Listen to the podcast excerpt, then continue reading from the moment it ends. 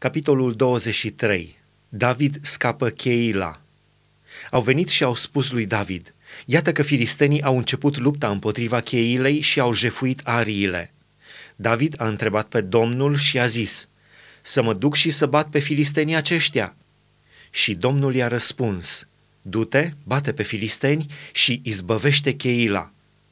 Dar oamenii lui David i-au zis, Iată că noi ne temem chiar aici, în Iuda. Ce va fi când vom merge la Cheila, împotriva oștilor filistenilor? David a întrebat iarăși pe Domnul. Și Domnul i-a răspuns, Scoală-te și pogoară-te la Cheila, căci dau pe filisteni în mâinile tale. David s-a dus dar cu oamenii lui la Cheila și s-a bătut împotriva filistenilor. Le-a luat vitele și le-a pricinuit o mare înfrângere. Astfel a izbăvit David pe locuitorii din Cheila.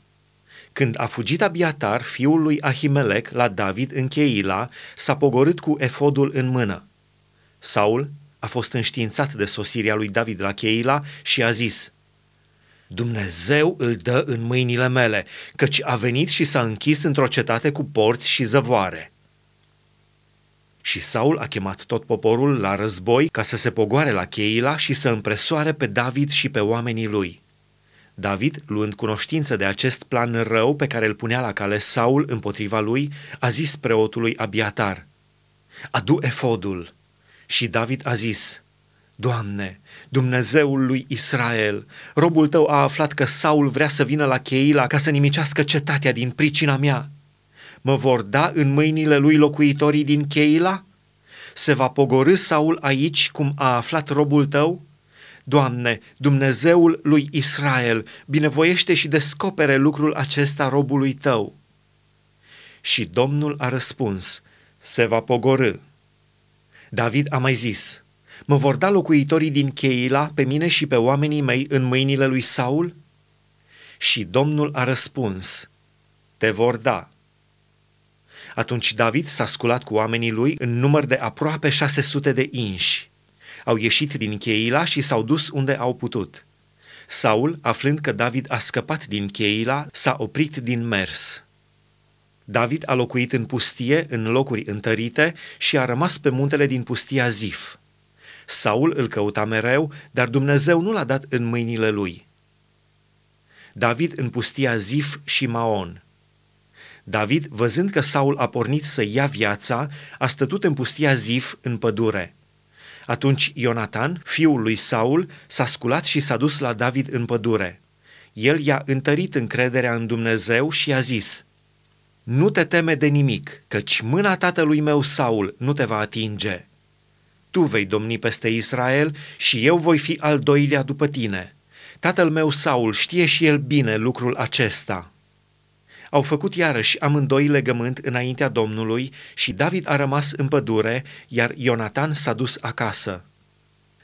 Zifiții s-au suit la Saul, la Ghibea și au zis, Nu-i David ascuns între noi în locuri întărite în pădure, pe dealul Hachila, care este la miază zi de pustie? Pogoară-te, dar împărate, fiindcă aceasta este toată dorința sufletului tău. Lasă pe noi, dacă e vorba, să-l dăm în mâinile împăratului. Saul a zis, Domnul să vă binecuvinteze că aveți milă de mine. Duceți-vă, vă rog, de mai cercetați ca să știți și să descoperiți în ce loc și-a îndreptat pașii și cine l-a văzut, căci mi s-a spus că este foarte șiret. Cercetați și vedeți toate locurile unde se ascunde. Veniți apoi la mine cu ceva temeinic și voi porni cu voi. Dacă este în țară, îl voi căuta printre toate miile lui Iuda. S-au sculat dar și s-au dus la Zif înaintea lui Saul. David și oamenii lui erau în pustia Maon și anume în câmpia dinspre miază zi de pustie. Saul a plecat cu oamenii săi în căutarea lui David. Despre lucrul acesta s-a dat de veste lui David, care s-a pogorât la stâncă și a rămas în pustia Maon. Saul, când a auzit, a urmărit pe David în pustia Maon – Saul mergea pe o parte a muntelui și David cu oamenii lui pe cealaltă parte a muntelui. David fugea repede ca să scape de Saul, dar Saul și oamenii lui chiar înconjuraseră pe David și pe ai lui ca să pună mâna pe ei, când un sol a venit și a spus lui Saul, Grăbește-te să vii, căci au năvălit filistenii în țară. Saul a încetat să urmărească pe David și s-a întors să iasă înaintea filistenilor. De aceea, locul acela s-a numit Sela Hamahlecot, stânca împărțirii. De acolo, David s-a suit spre locurile întărite din Engedi și a locuit acolo.